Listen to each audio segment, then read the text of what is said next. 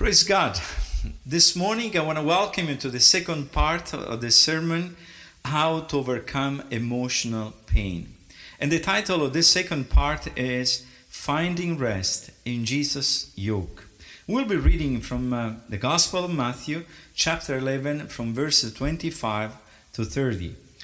Uh, now, if you remember, uh, for those of you who were present in the first sermon, we dealt with uh, dealing uh, with pain and hurts that we receive uh, from other people. And generally speaking, this can come from everywhere, from the place where we work, from family relationships, and so forth.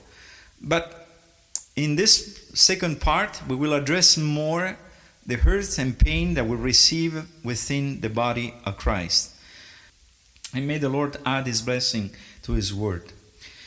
At that time, Jesus declared, I thank you, Father, Lord of heaven and earth, that you have hidden these things from the wise and understanding and revealed them to the little children. Yes, Father, for such was your gracious will. All things have been handed over to me by my Father, and no one knows the Son except the Father, and no one knows the Father except the Son, and anyone to whom the Son chooses to reveal him. Come to me, all who labor and are, are heavy laden, and I will give you rest. Take my yoke upon you and learn from me, for I am gentle and lowly in heart, and you will find rest for your souls. For my yoke is easy and my burden is light. Now, going back, uh, going back to part one of uh, the series that I started last uh, Sunday, we saw through the life of this wonderful woman called Hannah how pouring out our hearts to the Lord is the best way to begin to process our pain and our hurt and to be able to overcome it. So, but once we put out our heart to the Lord, what is the and what are the next steps? What do we do after we pray? What do we do after we go before the Lord and we say, acknowledging our pain and our hurts. Lord, what I'm doing now, what it will be the next steps. I believe that hurt inevitably will happen and happens to all of us. And sometimes, if we are more prone to accept the pain that comes from outside, people are strangers to us. But we are more prone to accept uh, people hurting us that are not related to us directly. We know there are strangers, people that pass in our way. But what about people that are closest to us? What about people that live the same faith that we live? What about people that we share the word of the Lord? What about people that are rooted in the same faith that we are? I believe that it's very important that we consider that those pain sometimes are very difficult to overcome. And if I look at, at the story of the church, sometimes is something that comes regularly.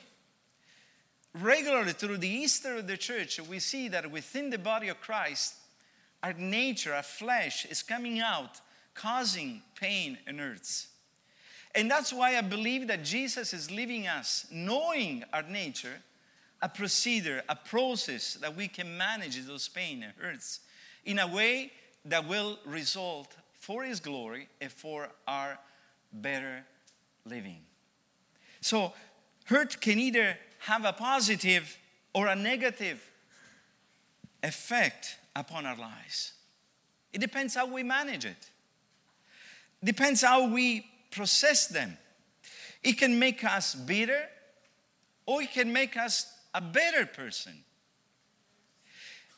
You know, when we look at the pain that we can experience from people that we are close, we can react in two different ways. We can choose the easiest, the easier path that is revenge or retaliation and get even. And this may can bring some solace at the moment. But I can tell you that will not heal the pain that we have stored in our hearts. And then there is another way to process the pain that is choosing a, a much more difficult path, and is the path of forgiveness. Yet, let me tell you something forgiveness is not an easy path.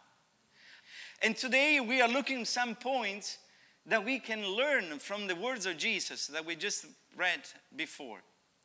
The first thing that we can note in this exhortation that Jesus is giving to us is the context of this uh, come to me. Jesus' invitation is to come and deal with the situation that we are managing in the way that He wants and not in the way that we want. The context is given to us while Jesus is pointing to His own Father. Say, Thank you, Lord. Thank you, my Father, that you hide these things to the wise and you reveal to these little children. Why Jesus is starting with these words? Because in our own wisdom, in our human perspective, we will never be able to accept the importance and the necessity of forgive. The little children are simple. They grasp. They have no malice. They are willing to learn. After specifying that, Jesus is asking us to share the rest that he enjoys. How he enjoys the rest? Because he has fellowship with his own Father. And to do that, he used a, a metaphor of the yoke. Yoke was a, a piece of a heavy wood that was placed on the neck of two animals to pair them so they can pull in the same identical way. So, through the yoke, both animals has to go in the same pace. There was no chance that one could go faster than the other one because the yoke was obliged them to walk together. And Jesus is saying, I'm asking you to come to me and I will show you the way that you can overcome all your heavy burdens, all your troubles. Come to me, be yoked to me. And please understand that what this rest uh, Jesus is offering to us is not being out of life. Some people think that withdrawing from problems, they resolve everything. But I can tell you something, an experience can confirm us, and I believe that you also can confirm in your own experience that when we retire from other people and we withdraw from other people, we'll bring with us the problems that we have. It's not just removing ourselves from the situation that will quench or heal the pain that we have. Jesus said, I want to show you that if you walk with me, if you come to me and learn from me, you can have a pleasant life.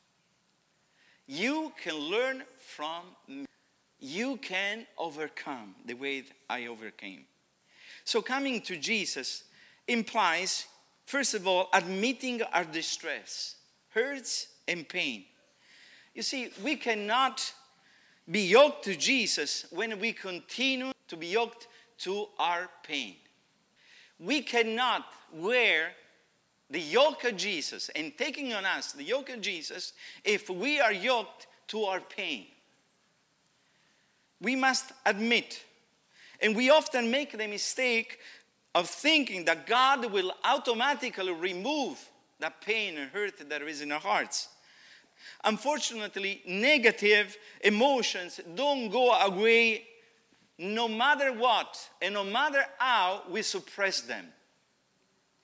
We can ignore them, but they simple are stored inside our deepest part of our souls to the point that will produce bitterness. It's like a, a wound that is covered on the top and it seems very good outside, but inside there is pain. And when you touch it, the pain will come out right away. The Bible says very clear in Hebrews chapter 12, verse 14 and 15 strive for peace with everyone and for the holiness without which no one will see the Lord. See to it that no one fails to obtain the grace of God, that no root of bitterness springs up and causes trouble and by it many become defiled. You see, it's not just the individual, but that condition will affect others around us. Let the offenses that we received simmer unchallenged in our hearts will destroy our well being, will destroy our spiritual life, will destroy relationships with other individuals that the Lord has placed in our lives when we are part of the family of God, that is the church. God is giving us brothers and sisters, and we are brothers and sisters, and we should do everything to preserve that relationship. When we allow those uh, relationships not to be resolved, when there is a contrast, a conflict, and you know, when you see the person, you see under the perception of that truth of bitterness or that wrong that was done to you. God loves us immensely, doesn't want us to continue to live with suppressed pain and unresolved conflicts. Jesus invites us to bring our pain, our weary hearts to Him so He can give us rest to our soul, rest and peace to our emotional burdens. Let us not forget that Jesus is very familiar with pain. Jesus a man of sorrow. Jesus is a man that experienced our pain so he can sympathize and empathize with us. The prophet Isaiah in Isaiah 53, verse 3 says, He was despised and rejected by men. Rejected and despised, a man of sorrows and acquainted with grief. And as one from whom men hide their faces, he was despised, and we esteemed him not. Do you understand what Jesus went through?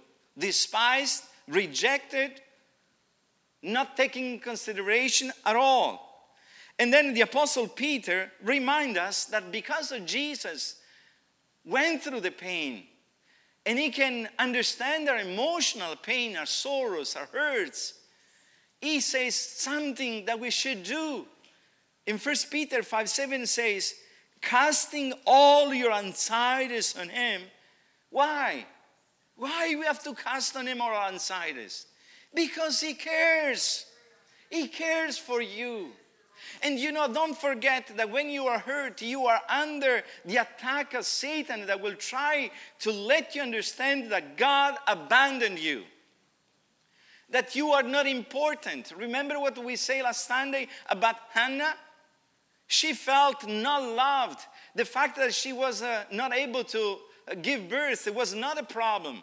The problem was that she felt abandoned and cursed by God. So Satan will say to you, You see, God doesn't care.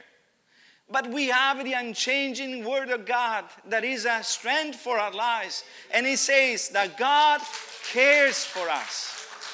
He cares about your pain. He cares about your broken relationship. He cares about your emotional well being. So that's why he's inviting us to come to him. And then the next step is the invitation he gives us to take his yoke on us.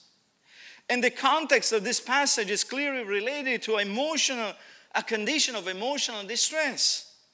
Yet Jesus' invitation is to take his yoke. He can offer rest to all who are labor and heavy laden. Jesus had emotions as we had.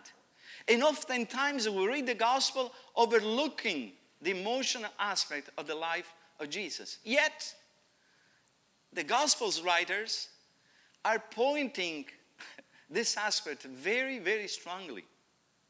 Years ago, uh, this uh, theologian and professor, Walter Hansen, wrote an article in 1997.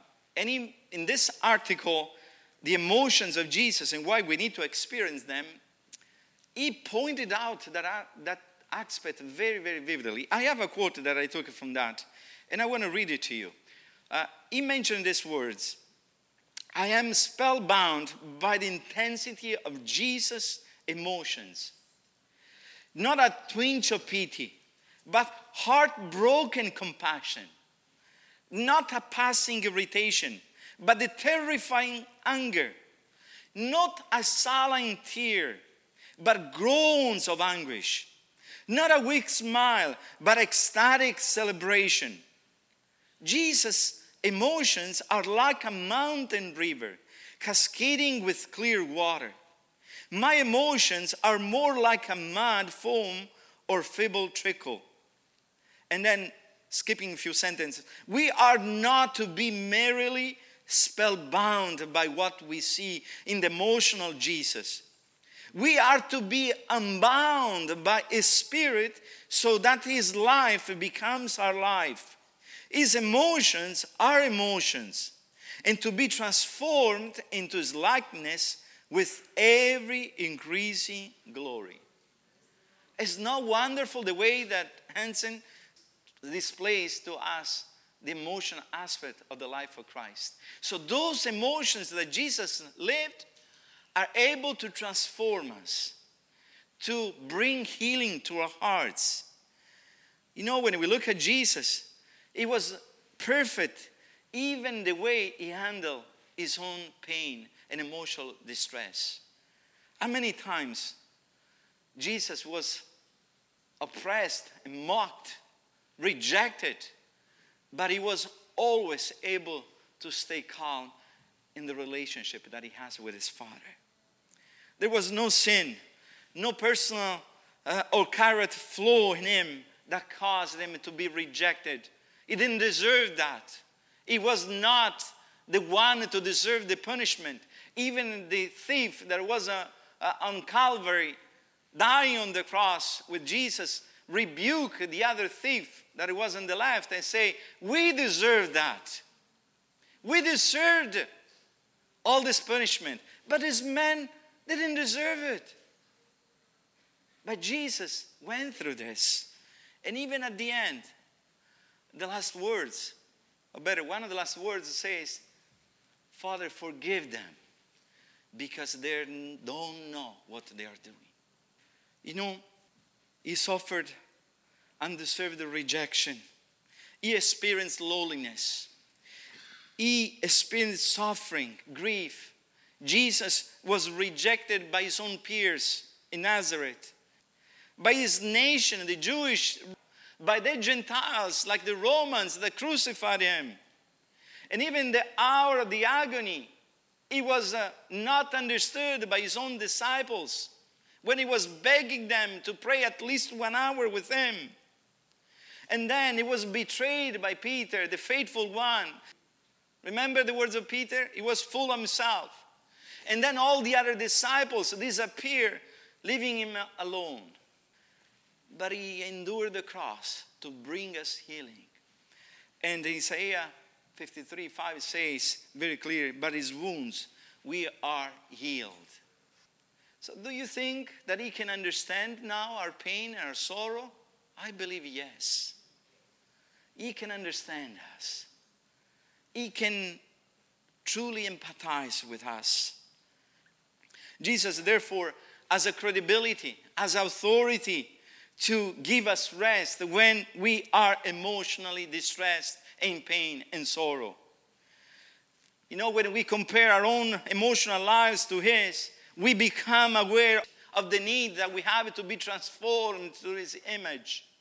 We become aware that alone we cannot overcome. We need Him in, us, in our lives. We need to take the yoke on us we need to have His life transforming us, changing us from within, inside our deepest part of our soul, our spirit, our being. And so that change that happens inside will also go outside in the way that we talk, in the way that we approach people, in the way that we deal with situations. So His life it can be our life. And this is what Paul says in Second Corinthians chapter 3, verse 18 he mentions this word with unfailing faces, we are being transformed into the same image from one degree of glory to another. Notice here, from one degree of glory to another. Another version say, from increasing glory. You know, when you realize the transformation that Jesus does in your life and allows you to forgive those who offended you, you understand there is a glorious work in your life that cannot be done by our own strength. Because for this comes from the Lord, who is the Spirit. And where there is the Spirit of God, there is freedom. This is what the Bible says. Taking the yoke will bring us so close to Jesus that will transform your heart. A.B. Simpson called that the deeper life in Christ. For sure, there are many occasions, the lifetime of a believer, when acts of love and sacrifice are not appreciated, are not valued as we deserve. But when these occasions arise, we should relate that feeling that Jesus Christ had in his own life, the way that he felt, so we can we can overcome those pain and hurts. Jesus is inviting us to take his own yoke. And then the other invitation is to learn. Learn from me. Jesus' invitations is to learn. I say at the beginning that little children have the readiness to learn. They have no malice to learn. And Jesus said, You must be like little children. Learn from me. Learn. Learn. Jesus' yoke is a learning curve of obedience to his word. In Matthew 18, 15 to 17, in Luke 17, 3 to 5, Jesus established a procedure to be followed in an event where we receive offenses by other people around us, especially in the church. And you know, this is something that we must commit to do every time. There is no way of personal interpretation. We should obey that. God knows that we'll be offended. God knew that each one of us will go through moments where offense will hit our hearts. And because He knew in advance, He gave us a solution to the problem. Let's read this or examine these two passages remember that the final objective is to seek reconciliation with a brother and his restoration with his God. A right re- relationship with God. As Galatians chapter 6, verse 1 says. But let's read Matthew chapter 18, verse 15 and 17. And then Luke 17, 3, 5. These are well known verse of the Bible. If your brother sins against you, Go and tell him his fault between you and him alone. If he listen to you, you have gained your brother. But if he does not listen, take one or two others along with you, that every charge may be established by the evidence of two or three witnesses. If he refuses to listen to them, tell it to the church. And if it refuses to listen even to the church, let him to be to you as a Gentile and a tax collector.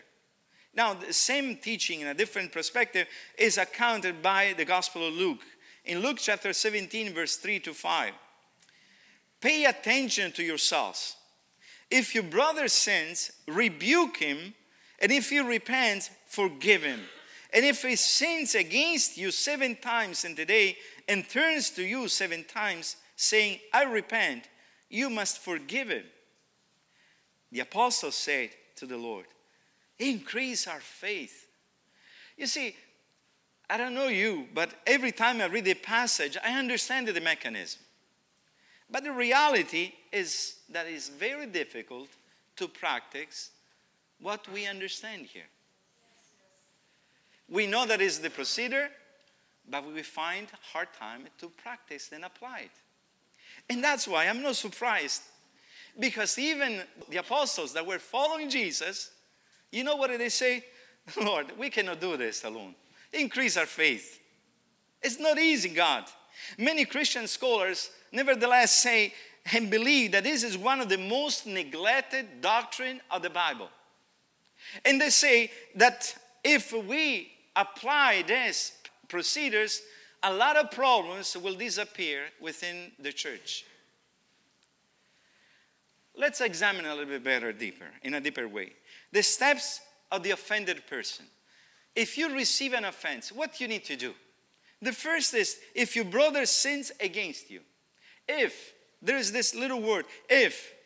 This is, is a call to an assessment.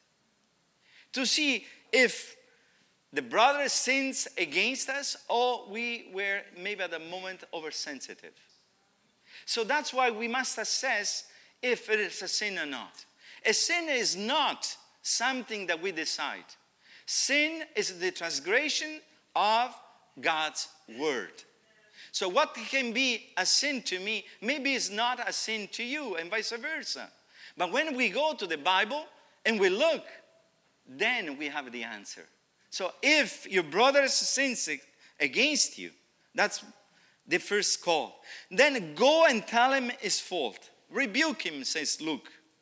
Because we need to be honest. We need to be honest with ourselves and with the person that offended us.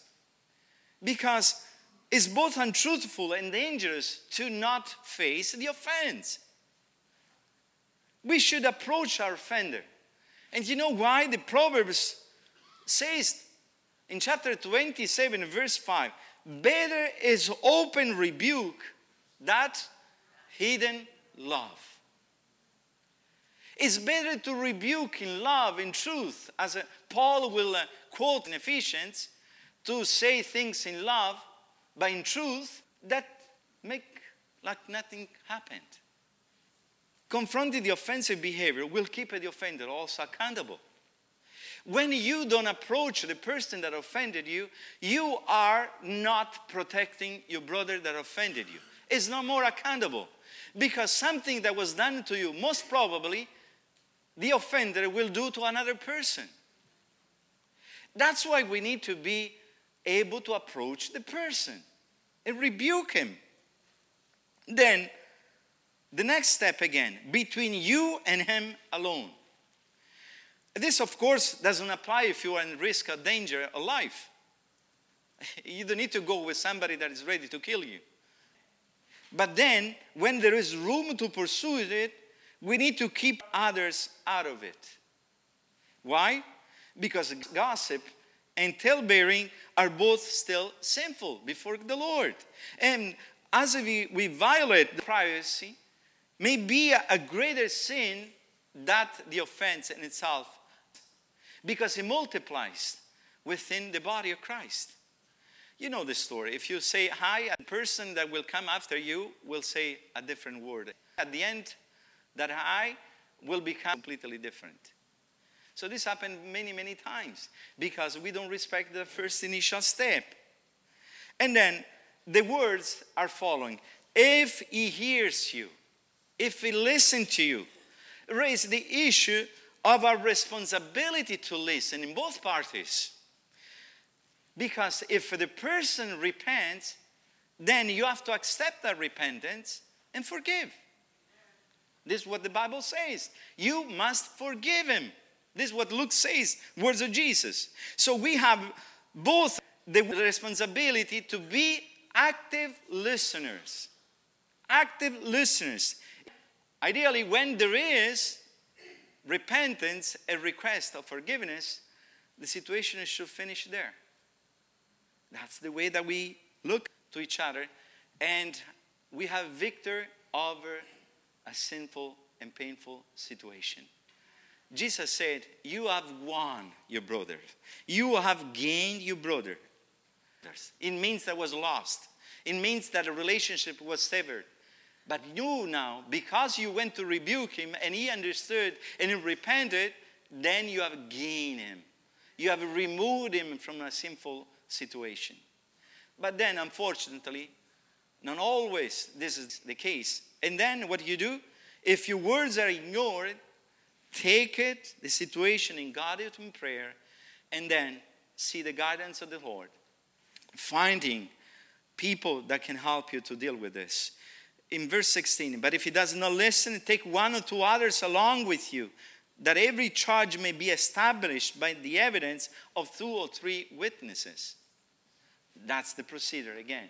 So, what it means that these two, three people that are together, they will be also a higher level of pressure for the person that offended you to understand his own mistake. And again, if he repents, you have gained again your brother. But in the case he didn't follow through, then go and tell the church, to the church. And of course, it doesn't mean that we call the entire church, but it's the church leadership, elders, pastor, have the responsibility to deal with that. And eventually, if the person still not repent before the evidence of facts, then the fellowship as a brothers and sisters in Christ is no more there, is broken definitively. And be the person like a Gentile, somebody that has nothing to do, a tax collector, a sinful person. Why? To preserve the integrity of the body of Christ. So these are the steps that Jesus is telling us. Again, keeping in mind reconciliation as the ultimate goal. But somebody could say this morning, Pastor, what I do if I, I am the offender? If I recognize that I am the offender? If you are aware of any trespass you have committed against your brother, if you understood also that a person has the perception, even if you in your mind didn't have any intention to hurt that person, but if you have that perception that a person is offended by you, by your words or action or deeds, then you need to stop and go and reconcile the person. You see, there is the uh, opposite walk. If you feel offended, you go and reconcile. You rebuke the person. If you are the offender, go and approach the person. This is what the Bible says. Can we read in Matthew chapter 5, verse 23 to 24? The Word of God say, So if you are offering your gift at the altar, and there remember that your brother has something against you, leave your gift there before the altar and go. First, be reconciled to your brother, and then come and offer your gift. We are called to attempt a reconciliation. Note that the scripture says, if your brother has something against you, it's not you, but even the case that your brother has something against you. In other words, you might not feel that you have offended somebody. But again, as I said before, if there is the perception that a person was offended by you, you must stop to continue to pray and reconcile with the person. Why? Because this will break your relationship between you and God. It will hindrance your spiritual life and your spiritual walk with God. It is very clear. Don't be so rigid and self righteous to think, oh, I'm okay. I didn't mean to offend her. If you know that somebody holds something against you, you should do the first step. You have the responsibility to do that. Romans chapter 15, verse 1 to 3 says, We who are strong have an obligation. Look here, an obligation to bear with the failings of the weak and not to please ourselves. Not to please ourselves. The object is not revenge, not to please ourselves. But let each of us please his neighbor for his good to build him up. To build him up at the end of the process, we have to build him up. We have to lift the condition of the person that feels offended or the person that offended us. For Christ did not please himself, but as it is written, the reproaches of those who reproached you fell on me. Offer then your sincere apology. I have no pretense here. I'm coming to you with my guard lower. Brother, sister, if you felt offended for what I say, please forgive me. I didn't mean it, but if you felt like that, I'm asking you to forgive me. When we feel that we have been wronged, let's apply those principles. If you offended somebody, wherever they pardon you or not, it's no more your responsibility. You have done your part. It's up to the Lord and to them to deal with their unforgiving spirit. But we need to do that because the enemy will try to destroy our spiritual life. And you know why he's trying to bring division between brothers and sisters? Because there's so much strength when the people of Christ are together in unity. So the devil will do everything. Is not your friend. He will do everything to keep you separated from other believers in different ways. So let me apply some conclusion. Let us come to Jesus to find rest. We cannot find rest outside Jesus Christ. Jesus said, All who are labor and heavily laden, come to me and I will give you rest. And let me tell you again spiritual rest is the result of a deeper relationship with Jesus Christ. Our emotional pain is our greatest opportunity to testify the love of the Father, the holiness of the Holy Spirit, and the grace of Jesus Christ in our lives. And then let us take Jesus' yoke on us. Let's do it. Let's take it.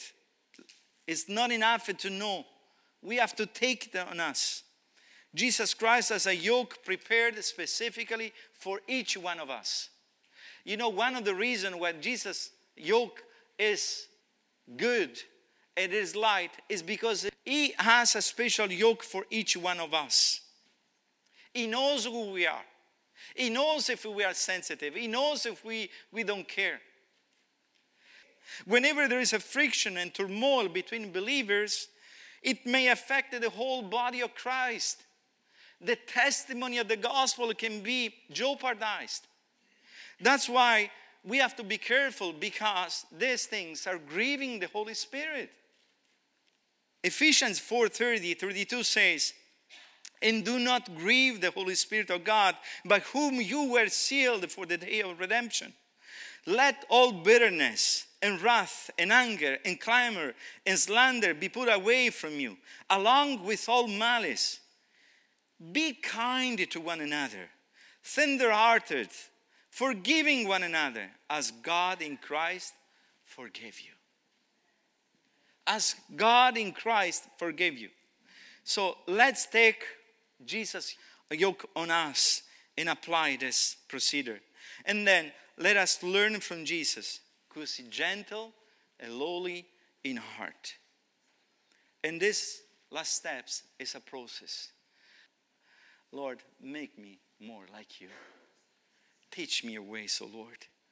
The more we learn about Jesus Christ, the more we learn about all the Trinity working in our lives. Again, the love of the Father, the power of the Holy Spirit and the grace of Jesus Christ will carry us through the moment when we feel offended, when we feel in pain, when we feel that we have been wronged. So the steps are very clear come, take, and learn. Will you respond to this invitation today? Are you willing to come, to take, and to learn? Can we all stand in God's presence?